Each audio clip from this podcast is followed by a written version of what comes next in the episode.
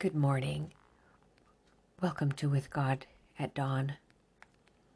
When I consider thy heavens, what is man? Psalms 8, 3 and 4. When I consider thy heavens, the work of thy fingers, the moon and the stars which thou hast ordained, what is man that thou art mindful of him, and the Son of man that thou visitest him? Man had become so degraded by sin that it was impossible for him in himself to come into harmony with him whose nature is purity and goodness.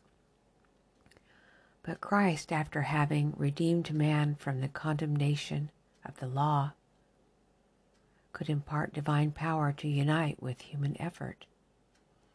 Thus, the fallen children of Adam might once more become sons of God. Nature testifies of God. The susceptible mind brought in contact with the miracle and the mystery of the universe cannot but recognize the working of infinite power. Not by its own inherent energy does the earth produce its bounties, and year by year continue its motion around the sun. An unseen hand guides the planets in their circuit of the heavens.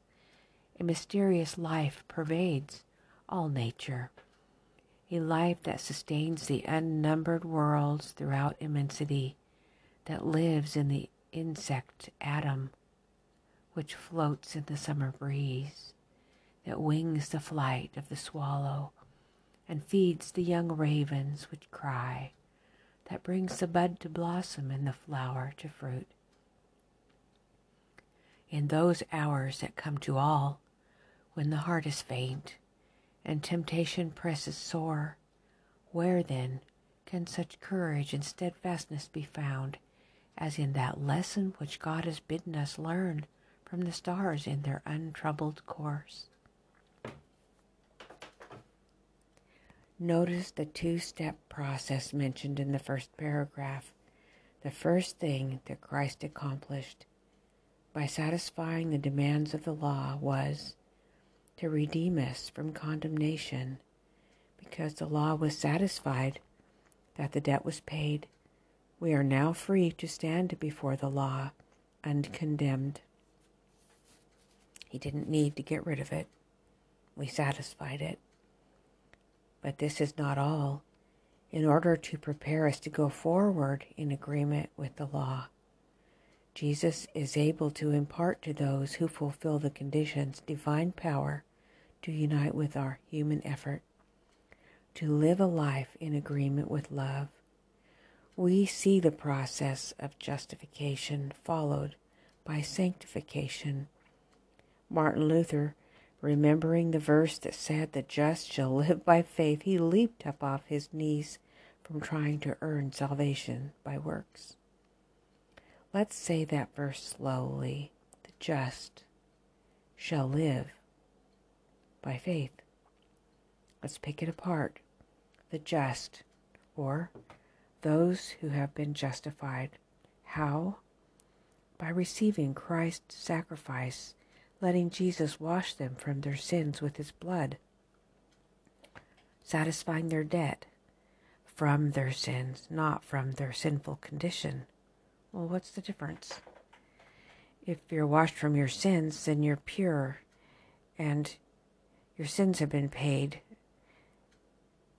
but you still have a fallen condition. We will have a fallen condition until we are changed at the end transformed when Jesus comes. But this does not mean that we will not have victory in our lives. But He did not change our condition of who we are as fallen human beings yet. This requires a change of nature to change our character from fallen to yoking up with Christ and walking by faith that works by love and purifies the soul when they have an oxen yoke, they'll want to train a younger one. They'll yoke up a younger one with a mature, experienced one. And the mature, experienced one does not walk along the path that the young, inexperienced one wants to go, But he goes where he's been trained to go, and the young one goes along with him pretty much by force, and he has to learn. And that's how it is with Christ. When we yoke up with Christ, we don't take him along wherever we are and help him help us get whatever we want. When we yoke up with Christ, he bears the burden and heat of the day with us and helps us to learn how to go through it while satisfying the demands of the law of love. You know, we will be purified by the experiences God brings to us. And just a reminder only God has absolute perfection. We will grow throughout eternity. We start here and now by obeying with faith that works by love, and this purifies the soul. One step at a time, we learn at every stage of growth. This second phase is sanctification, the work of a lifetime of continual surrender and obedience, coming closer to Jesus, loving Him more every day, giving Him our heart's affections with obedience. That's the shall live part of the verse, the just shall live by faith. The faith part brings to mind the verse in Revelation 3:18 where Jesus counsels us to buy of him gold tried in the fire, which Peter explains in 1 Peter 1:7, the trial of your faith being more precious than gold, though it be tried with fire. So, the just shall live by their faith their faith in Jesus' ability to save them completely and entirely from their sin. Jesus can not only pay your debt, he can change your heart. Heaven will not be populated with forgiven sinners, but forgiven saints.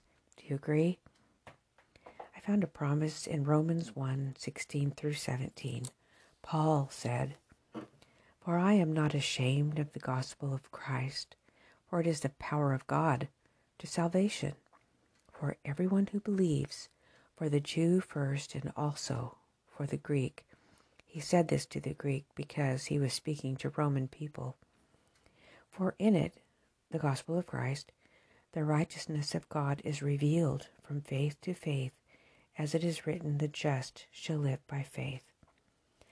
I couldn't help but um, satisfy my curiosity, so I looked this verse up in the complete Jewish Bible and there it reads, For I am not ashamed of the good news, since it is God's powerful means of bringing salvation to everyone who keeps on trusting, to the Jew especially, but equally to the Gentile.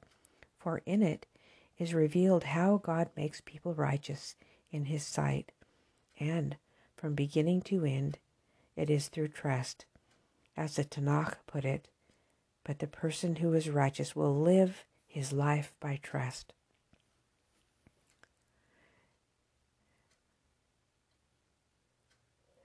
There, that's a promise. We will live our life by trust and we will be righteous. He will change us day by day. I'm going to sing just one verse of In Christ Alone. In Christ alone, my hope is found. He is my light, my strength, my song. This cornerstone, this solid ground, firm through the fiercest drought and storm. What heights of love, what depths of peace when fears are stilled, when strivings cease, my comforter, my all in all, here in the love of Christ I stand. Yes, Christ is our comforter. His rod and staff, they comfort us, and He is our God of all comfort.